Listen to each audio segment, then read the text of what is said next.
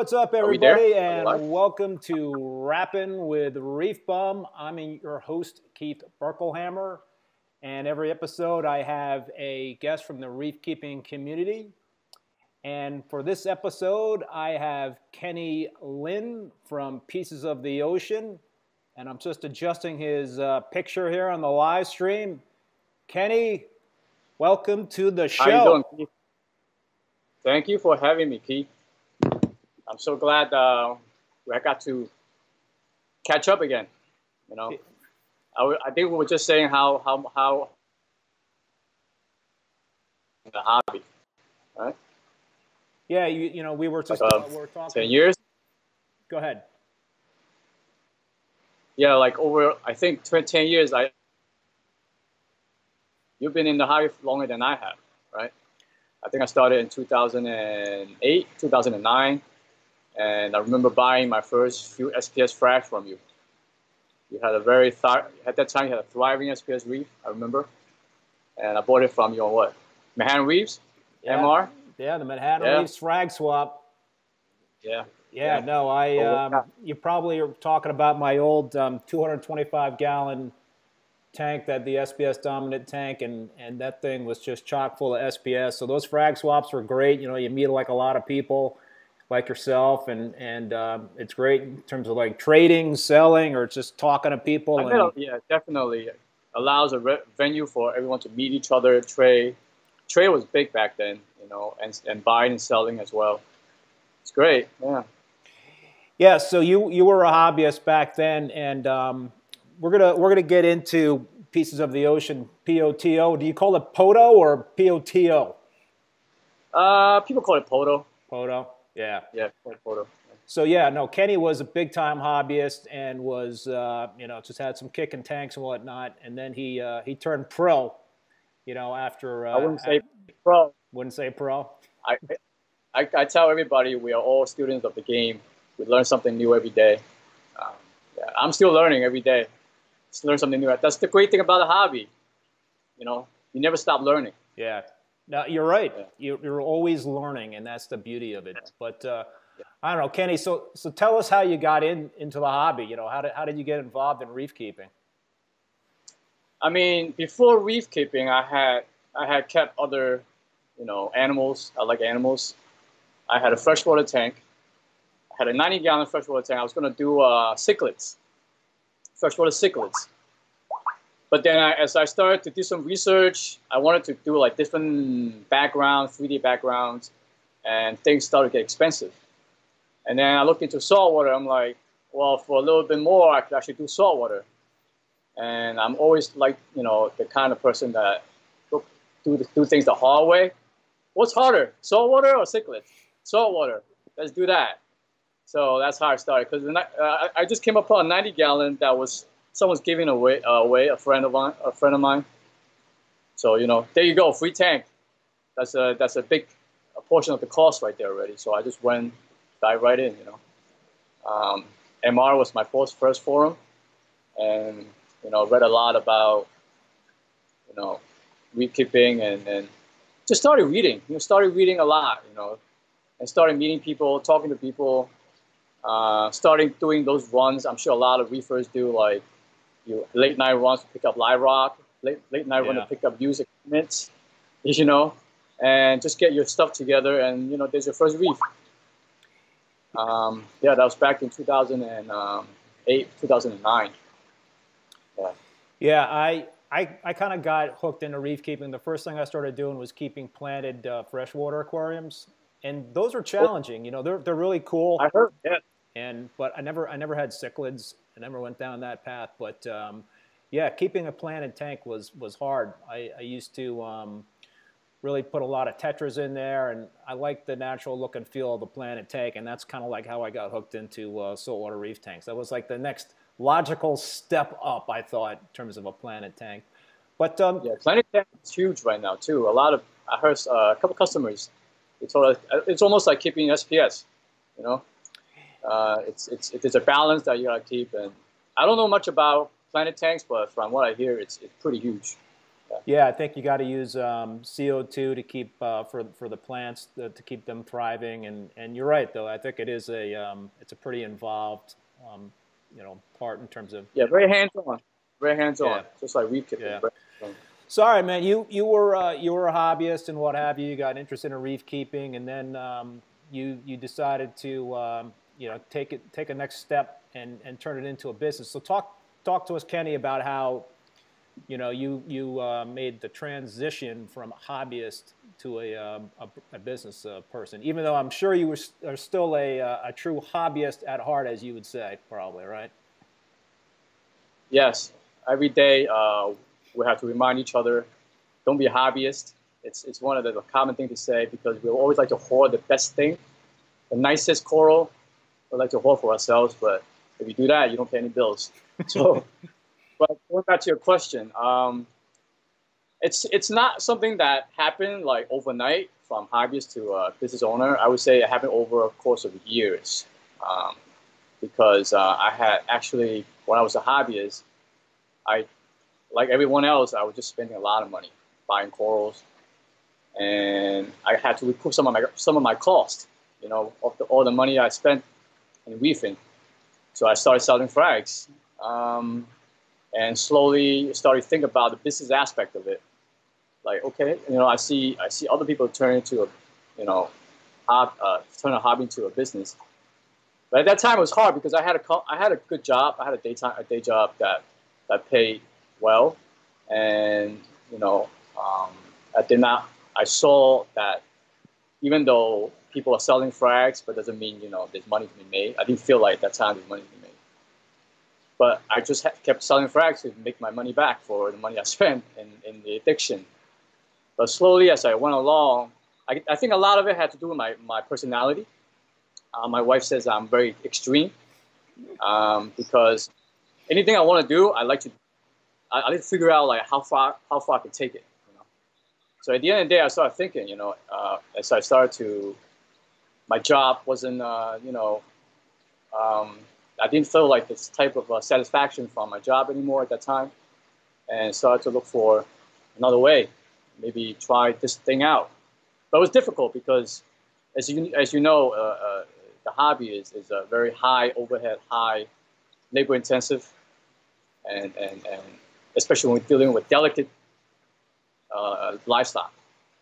And it, it cannot be more delicate than what we're dealing yeah. with, you know, live animals, um, and knowing that it was hard for me to really make it like go all the way.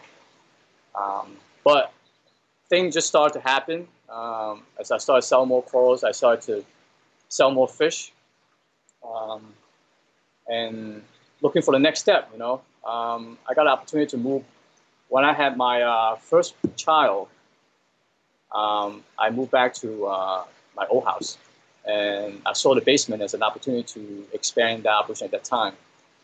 So I built out a basement. I actually spent my first month on my uh, paternity leave from my job on building out a basement. And that's when things got really serious. And um, so then I told, I, I told myself, you know, if I'm going to do this, I have to have something to show for it. I can't be in a basement forever. You know? um, so I started to, to talk to people and And at that time, I knew I wouldn't be able to do it by myself. Like one of the things that I recognized right from the beginning is that I needed somebody just as passionate as I was to um, to do this together, you know. So, um, and then I met William. William was a customer of mine at that time, buying frags. And he's watching right now, by the way. He's watching right now. Yes. Um, yeah, William was supposed to join us, but he uh, he wasn't feeling well, so he's you know he stayed in. Um, so, so what, William um, is your business partner? You're the you're the founder and C E O of Pieces of the Ocean, right? And um, William, William is the president and C O O. So, both William, William and I are both hobbyists. I mean, that's first and foremost. You have to be hobbyists at heart. We're passionate. We love this thing as much as the next guy. Uh, but I think what we recognize, what I recognized in William was that he he his background is in accounting. Right, so I knew I needed somebody um, with a bit of a business sense, you know, um, and, and numbers, and those numbers, to really make it happen. And plus, he's a hobbyist, so I think for your hobbyists to understand uh, how the business goes. So, you know, he was just as driven as I was through talking to each other. He was, he had a dream of, of owning a, you know, a fish store one day.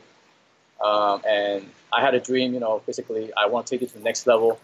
So it just worked out well between us. And um, so next thing you know, here we are, you know, we'll, we'll, we'll, make, we'll, found, we'll found some help. And um, just through hard work, I think, I think I cannot overstate the fact that it took a lot of hard work. Just imagine taking care of one tank, but you had to build out a store, and then we do it all by ourselves. Um, so it took a lot of hard work and determination.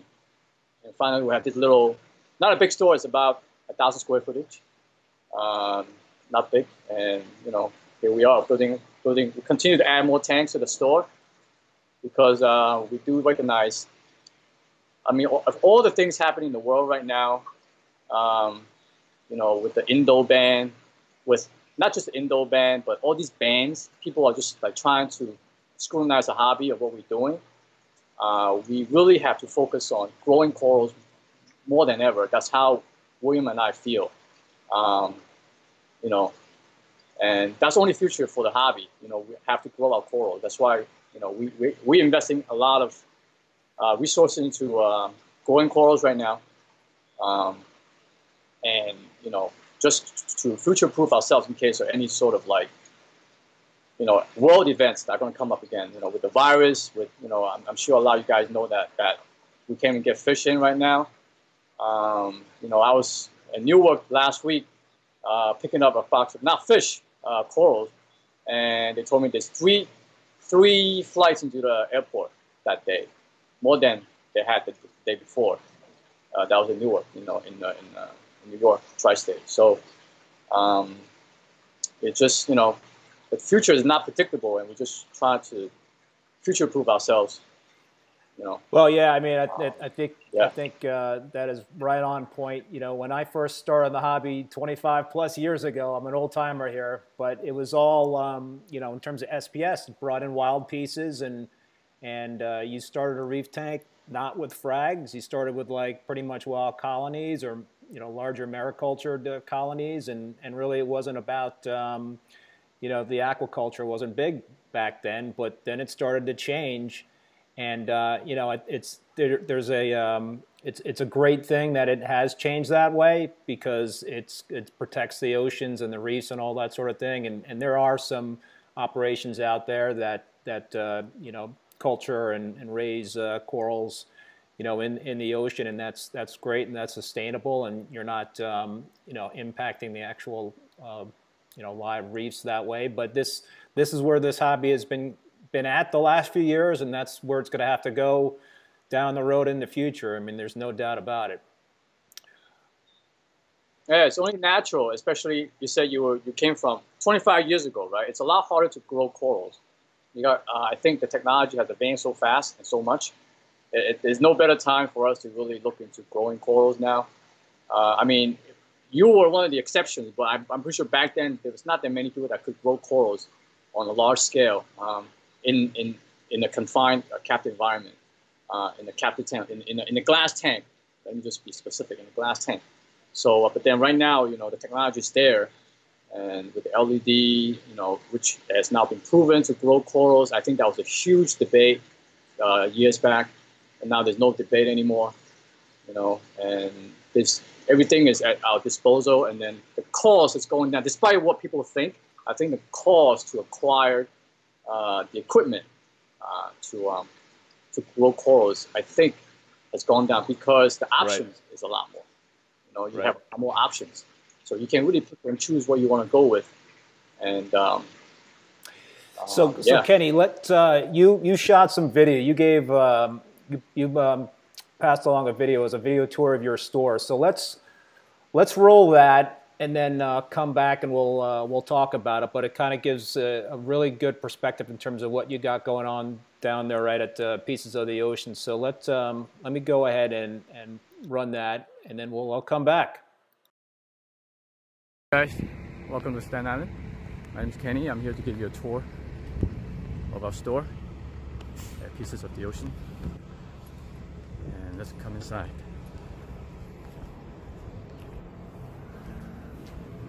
We're currently closed due to the virus, but we are shipping, as you guys well, uh, a lot of you guys know. So a little bit of a COVID nineteen update here. But here it is. There's our store, the front display tank, and then here's the fish tank. Put a lot of big fish in here, not that many fish right now. Um, as you guys know, um, flights are not coming in, so we, it's hard to get fish in. But we do have um, a couple of wrasses, lineatus, a bowdy chewing somewhere, and a nice lineatus here. And this is our display tank. Alright, let me put on the filter so you can see better. This tank we run uh, G five, Radion G fives, and about almost two year, a year and a half old. Um, originally intended to be a mixed reef, but as you all know, um, I'm an Aqua S P S type of guy, and S P S started doing really well in this tank, and slowly converted to S P S. So uh, we're doing really well with the G four. For over, for over a year of this uh, this tank, and then G five came out, and we love the coverage, extra coverage on the G five. Um, but I like lights. The S P S like lights, so we added two more T fives on the side to give it some uh, additional light on the side when the corals start to grow out a little more. All right. Come around here. Here's our uh, Elos. Runs the runs the G four hybrid from Aquatic Life. And just show you a little bit the, the boxes. We ship a lot, like you, like I said, but we don't. Uh, we're not open to the public now. There's another. There's a one hundred twenty gallon reef ready. Uh, we just set up running two G four, Radion G four. All right. And here's a little freezer. And here's the other side of the display. And for pumps, we have two gyros on this side and two M P forty on the other side. And that's what we have to flow. And we run a uh, Vector L one for return. And we use the Hydro Wave engine from Coralvue to control all four of our pumps. So all four of these pumps, despite that they're from different companies, they're all controlled by one controller. So that's pretty cool. The skimmer, uh, the Vertex Alpha two fifty, and an Alta Scrubber, and our calcium reactor. So pretty basic stuff. And come around, um, there's our fish systems. Not that many fish. Again, like I said, we do have uh, some clownfish, some storms, orange storms, snowstorm, and a little blue snap jawfish, and some inverts, and this side,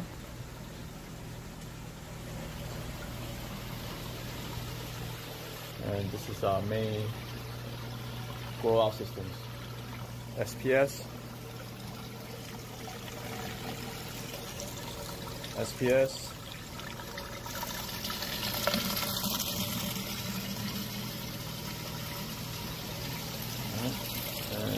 Middle is a bandsaw. We work on the bandsaw. Calcium reactor. In between each tub, we have a bandsaw, so it's easier for the guys here to make frags. And work. And this is the L P S and Zoa system. And this is another L P S and Zoa system. These two systems are connected, and then everything else is by themselves. So the S P S systems are all by themselves, independent, and these two systems are connected.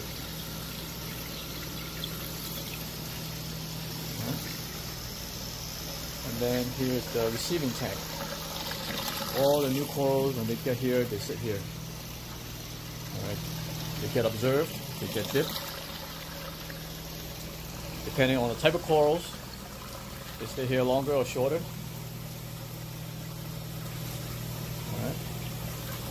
So let's take a look back at the store. Oh yeah, all the all these systems are running G four, Radion G four, except the S P S system are running T five A T I fixtures. And here's a lagoon. The lagoon is one of our um, everyone's favorite tanks here. Yeah. A lot of high-end mushrooms and L P S, anemones, gorge, and it runs a G five. Uh, next to this is another tank. Uh, this is going to be a mixed reef. We don't know what it's going to be yet. We let the tank decide for themselves. We don't try to force it upon onto the system. All right. And this is the um, thirty gallon lagoon from uh, Innovative Marine. A lot of softies in here. And our office is behind the window. And over here is the Red Sea Reefer four fifty. It's a fish system. Uh, we just uh, recently decided to convert it to reef also. All right. And this is the heart and bloodline of the store. Two R O D I systems, one's, th uh, one's two hundred fifty gallon per day, one's four hundred gallon per day, and running simultaneously to feed the two hundred gallon vat for R O, and then we use a mixing station, mixing pump, to bring water over to the other side for salt water. And yep, sorry, a little messy in the back of the store. Oh, forgot to mention, this is a hospital tank. So this hospital tank, we put all the sick fish in here, whatever fish we have that are sick, that are not doing well, we treat it. We treat it uh, with, based on the disease. Just a hang on back, nothing too fancy. And here's a look back at our store. Thank you. I think that's it. All right.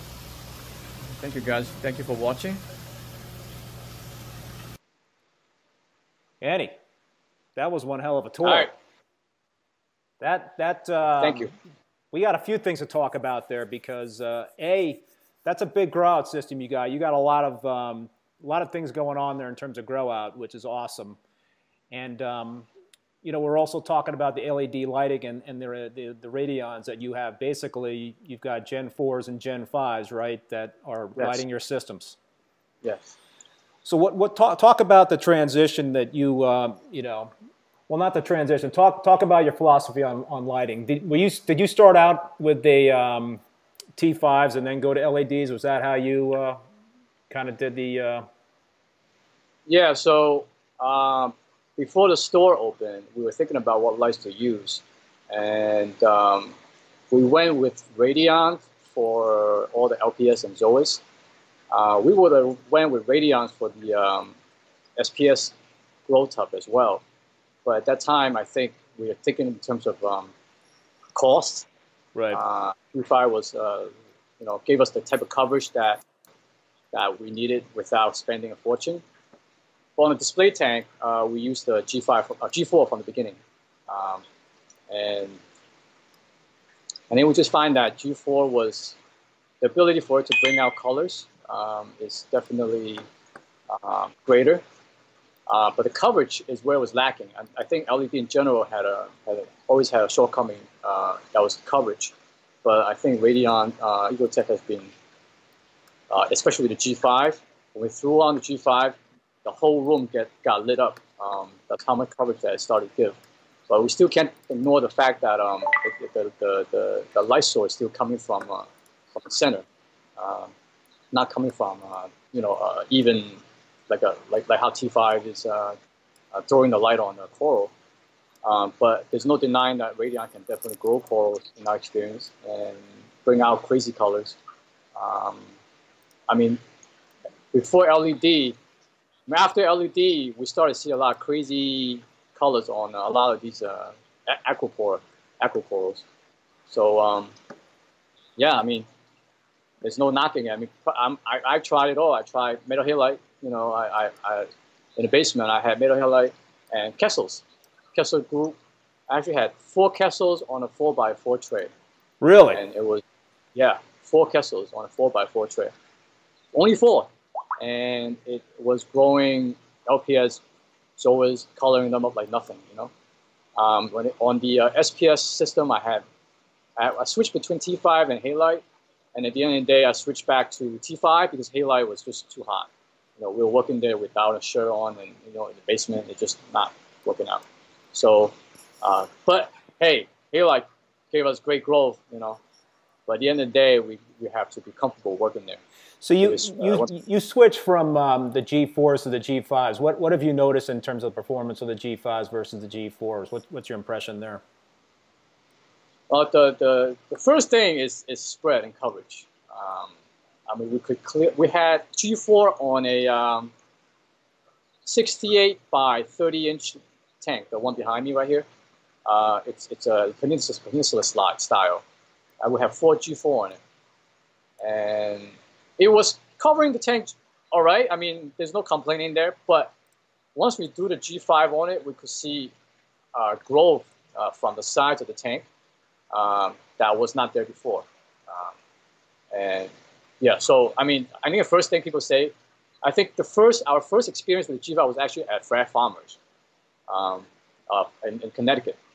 Uh, we used that as a show light. And it was just tremendous, the amount of spread that it gave us. You know, it was on the floor. People was like, the light is on the, the light spillage all the way onto the floor. You know, so I think that's the biggest improvement uh, from G four to G five. Um, at the end of the day, you know, if it grows corals, then you know, brings out colors. You know, that's what we care about. So the other thing I noticed in all your tanks is that you have sand, right? You know, in terms of the uh, the display behind you, and and um, I think in, in a lot of the uh, the tanks in your shop, you have you have sand, and it, it also looked like you had a lot of dry rock that you had started with those tanks, right? Could yeah. So we start off all the rock we start off with are all dry rock, um, so that's why um, a lot of systems actually took a little longer than uh, than usual to mature. And we added sand because sand, it's, it, in itself, sand is like a substrate. Uh, like live rock is a substrate for bacteria. So, um, you know, in our experience, having sand in the system just makes the system a lot more stable, uh, less prone to uh, issues, you know. Um, you, you say, especially when you have a new tank, um, it's going to take a lot longer for the tank to cycle uh, without sand. That's just in our experience, um, you know, because, you know, again, sand itself can harbor a lot of bacteria. You know, that's why we have sand. Also, it looks good. Looks great, you know. Looks more natural. Um, the only system that we don't have sand in is the Elos system. Um, but we plan to have that tank start out as S P S tank. We knew it was going to be an S P S tank. So let's just give it tons of flow and no sand. Uh, but it never turned out the way we want, or, you know, want to. Uh, we learn to let the system be, uh, become what it wants to become. You know, if it wants to be an S P S reef, then let it be an S P S reef. If it wants to be a mixed reef, we just watch how the corals respond to the system. Every system is different, even though it's taken care of by the same people.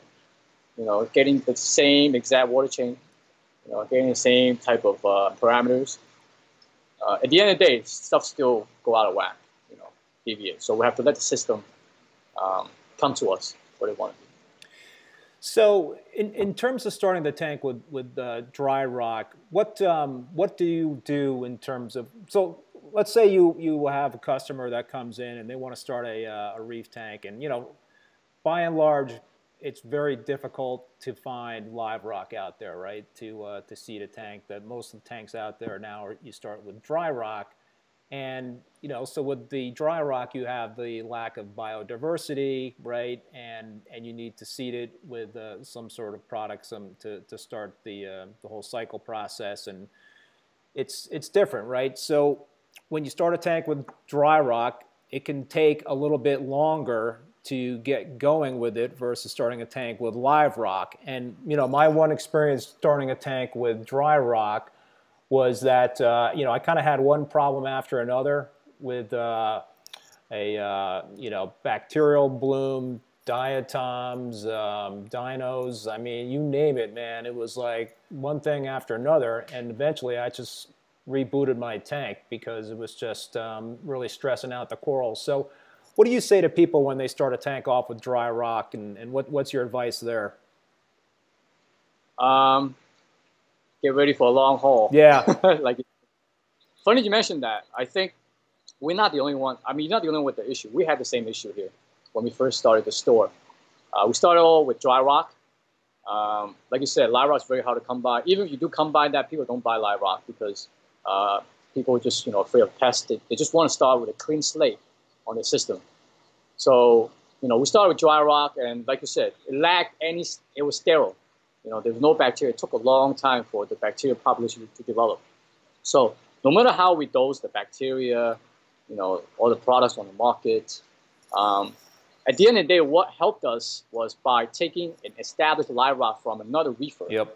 from a private guy that has a very old established tank, um, you know, and we added just added in, added those live rocks into the system, and that's when we started to see improvement.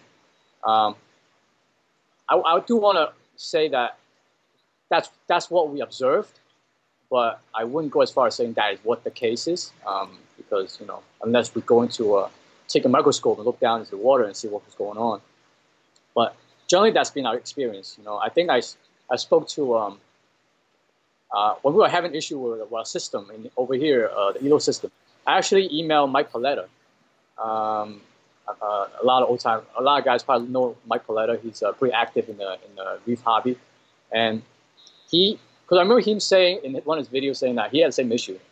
Uh, with having dry rock, and he could, couldn't keep S P S. You know, we were, we were having the same issue, like six months. After six months, you know, we couldn't get any S P S. I think at the end of the day, the system was not stable. Nutrient was not stable. Uh, you understand, trace element has to correlate with nutrient. So when your nutrient level is not stable, doesn't matter how you change that number, how you get things stabilized, your phosphate is going up and down, your nitrate is going up and down, and your alkalinity naturally going up and down, and um, system was not stable. So we, we I talked to Michael, and he said, yeah. But then what he did was he picked two rocks from his other system that has been running for a long time and put it in his system, and that kind of helped turning things around. And that's what I did. You know, we, we, we start calling our customers, friends, do you have any spare live rock that, you know, you know, that are clean and that we can use? So yeah, that's what we did, and that's when things started to improve. Yeah, I I, I actually have some live rock in my um, leftover for my frag tank that I took out, and I've got it in a Rubbermaid right now with a power head, and I'm just keeping it alive in that Rubbermaid because I want to potentially start another tank, and I'd like to like to have that rock to uh, seed that new tank. Make sure you feed that tank too. Don't just leave it running. What's that? Because eventually. Make sure you feed that tank too. Yes. Yeah, gotta have uh, gotta have waste in there for the bacteria to, to continue to grow. Because um, at the end of the day, if you, there's nothing uh, producing waste, I think the bacteria would would take time to uh, develop again down the road. But if you feed a tank consistently, even if you drive out the phosphate and nitrate, that's all right. But eventually, uh, your bacteria will, will will consume those type of uh, nutrient, assuming that you have nutrient. Yeah. So uh, everybody, I want to apologize. There uh, seems to be some problems we're having on, on YouTube. I, I believe the live stream is still going, but I can't get in to see any comments. So um, if you have any questions, you could cer you certainly leave comments in the uh, you know the video, and we'll uh, try to answer them after the um, after the show. But uh, I think we're still on. I think uh, I, I can't see anything in terms of what's on YouTube, but uh, it seems like we have some folks that are watching here. But Kenny, let's also talk about some of the other stuff in um, in the video and, and what you believe in in terms of keeping um, you know coral and specifically S P S. You use um, uh, calcium reactors. Have you uh, a reason why you use a calcium reactor versus two-part? Is it just more economical for you to have a calcium reactor at the store? Yeah, um, it's just for the size of the system and the, the, the demand that we're gonna that we have. In the beginning, uh, we ran a calcium reactor, but we did not drive C O two through the chamber. Um, and then we slowly ramped up the gas as we start to see consumption. Um, we see calcium reactor as just an oversized doser, you know, on steroids, on, on, you know, on steroid. It's con constantly dosing twenty-four hours a day. Um, but not just, that's only because we have larger system with larger consumption. You have a small tank with small consumption. Um, I mean, calcium grab at the end of the day still keeps things stable. Even you can control, uh, you can you can dose as little as you want by dialing down the, the um, by controlling the gas, uh, C O two gas, and the flow rate. Um, or you can, you know, dose as much as you want on a larger system. Um, every single system that we have here runs on um, uh, calcium reactor, except for uh, a new system. We run two parts until the consumption uh, starts to uh, creep up, then we throw a reactor on it. Yeah. No, I've um, I've used both. I mean, I've I've used the um, the calcium reactor, and it's great because you can set it and forget it, and it's pretty cheap. You're just basically spending money on on the media that you're putting. Which reactor are you using, Pete? So I, I I don't I'm not using it currently, but remember those old uh, N T C ProCal calcium reactors? Yeah, yeah, yeah. Those were um, those were real real um, workhorse. Yeah, Marine Technical Concepts. I don't, I don't think that company's around anymore, but that was like the go-to yeah. calcium reactor for a lot of folks in our area, in the tri-state area. The guy was out in New Jersey, and um, yeah. that thing was just kick butt, and, and I, I loved using it. But uh, for the past few years, I've been using E S V two-part, and, you know, it's um, the great thing about using the two-part is you have a lot of um, control, so you can precisely dose, you know, the calcium and the alkalinity depending on what's going on with your system. And I like that fact that it can give you that that much control, and and you could really uh, target levels much easier than versus using a calcium reactor. But I have no issues using a calcium reactor. Those things are um, tried and true, and and you can just grow corals, and and they, they can keep up with the demand. So yeah, especially with the dosing pumps uh, advanced in, uh, in this day and age, you have You have the Versa, you have, um, you know, all these advanced, uh, high-tech dosing pumps these days. So I, I think that's why two-part is still very popular. Um, in the store, we we don't try to do things, um, you know, one-dimensional or just one way.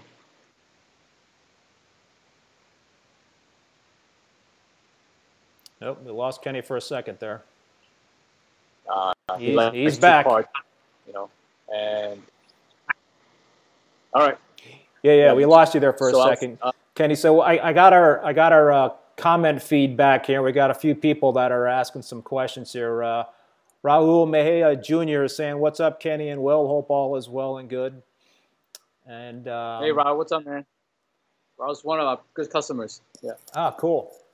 We um, we also have uh, Waldy Reef. He's got a question about uh, skimmer that's rated for two hundred gallons, and his tank is only one hundred thirty gallons. And he has fifteen fish, and he's wondering if his skimmer is, you know, he, he thinks the skimmer's not skimming properly, and, and he thinks that um, it might be too big for his tank. This is something I've run into a lot myself, people asking me about what's, you know, the right size skimmer for a tank, and it does depend on the, uh, on the bio load, so it, it, in terms of the fish. The corals don't necessarily add a lot to the bio load, but yeah, if you have an oversized skimmer for a tank, then it's going to skim inconsistently and not work optimally. And, and that, that actually happened to me, so I had to uh, downsize my skimmer to, um, to get better performance out of that. But uh, what, yeah, what, what are your thoughts on that? Have you run into that before?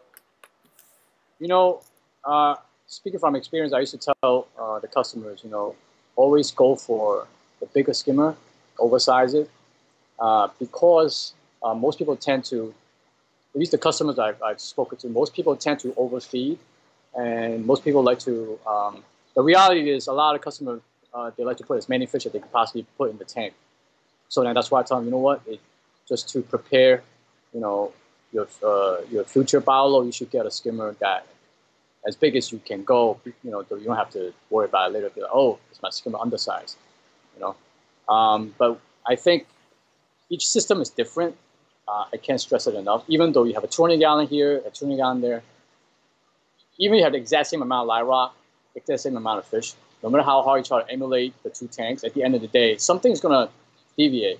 And, and, and you know, because You know how sometimes like when you take out light rock and you get a diatom outbreak, cyano outbreak? So when you do that, the balance of the tank is off. And then the skimmer is there to help pick up the slack, you know, when you're, that's why I say always try to oversize, but that's not always the case. Um, like when you see your skimmer is not skimming well, uh, after I'm sure you check everything is running the air hose.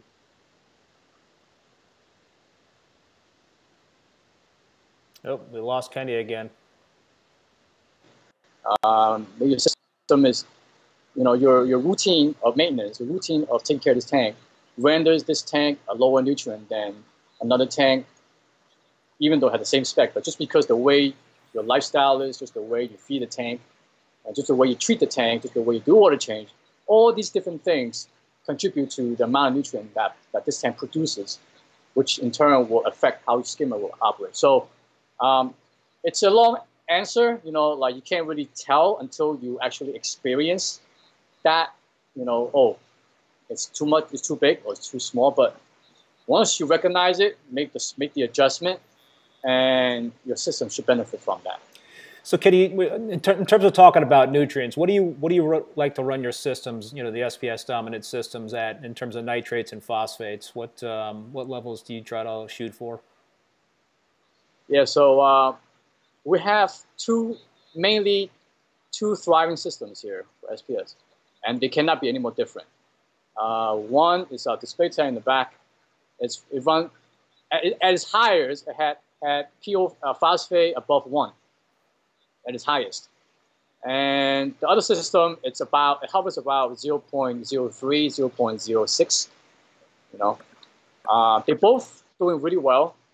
Uh, one of them, the alkalinity is relatively lower. The lower nutrient on zero point zero three, we keep it at seven point five alkalinity. And the one behind me uh, with a higher nutrient, uh, we keep it around nine uh, for alkalinity. And they're both doing well. There's no algae in the tank. And honestly, we can not explain scientifically or, or you know, why that is. Um, but we just know that they... Yep. We, uh, can... in, in my personal opinion, phosphate is actually overrated. Um, Nitrate is overrated. Um, you need some of that in your system. Uh, stability is what is going to drive the key to success. Um, you know, I think. Yeah, uh, that is that is a big important point to bring up is stability, because if you start getting variability in, in anything, but you know, especially alkalinity, right? I mean, you want to keep that rock solid. So as soon as that starts like moving around, then you know the corals will let you know that they're not happy. But um, yeah, that's yeah. that's always a key in terms of the calcium, the alkalinity, the magnesium, nitrates, phosphates. Just uh, corals do not like a lot of change quickly. They don't. Imagine them being in this ocean for millions of years. They they have you know evolved into such you know a long time. They definitely don't like that kind of change. And one thing I do want to add is uh, people think I, I think people think that the ocean that corals come from are very clean and pristine. Uh, and that's actually not true. Uh, you know, the, the indoor corals, right? A lot of mariculture indoor coral that we receive, right? Um, they're actually covered in algae, all right? So when I receive those corals in, there's no way we could sell those corals. Nobody will buy those corals. Uh, back in, you know, I would say when indoor was like open, everything was coming through, and, you know, they were covered in algae. Then I started taking pictures, you know, uh, looking at pictures of the, of the supplier, what they sent me. In the ocean where they culture these corals, it's covered in algae. And then you see this poxylopora colorful pink coral in the middle of, uh, of, of, of, of, of, of a, a grassland. That's how, I think that's how much algae there is in the ocean. So I think one thing is that a lot of times people have, um, have a tendency to keep their tank, over, try to keep their tank too clean, and ignoring the fact that. Yep. I don't think a lot of people talk about that a lot. Like, the ocean is not as pristine as we think where these corals come from. And they're actually very adaptable to changes, too. Yeah. Yep. All right, well, listen, Kenny, man, I don't want to uh, I don't want to keep you any longer. I really, really appreciate you being a, uh, a, a guest on the show. Do you uh, do you have any final thoughts for any folks out there? Um, well, first of all, thank you, Keith, for having me. Um, appreciate it, and thank you for allowing me to show people uh, the store, and um, and um, for those that are, who, who are fortunate enough to still enjoy the hobby. Uh, you know, please continue to enjoy the hobby, um, grow corals. You know, that's what we're trying to do, and um, stay safe. And we actually have an auction going on tonight. Don't mind me plugging my auction. No, go for it, man. yeah, yeah. Uh, gonna, I don't know what time it's going to start, but it's going to start later tonight. But uh, yeah, look forward to, uh, you know, any questions, just you can find us on uh, Instagram, Facebook, uh, shoot us an email, visit our website. And yeah, thank you, Keith. Appreciate, you know, having me on. And thank you, everybody. Yeah, Kenny, man, thanks again so much. It was awesome to uh, to talk to you, and, and hopefully I'll see you sooner rather than later. You know, I mean, they're uh, I know they postponed uh, Reefapalooza in, uh, yeah. in New Jersey in June till December, but uh, yeah, hopefully we'll see you sooner than that. But uh, anyway, I just wanted to uh, thank. Uh, Kenny Lynn here for being my guest, and um, please tune in next Thursday at seven p m for another episode of Rappin' with Reef Bum. Until then, take it easy.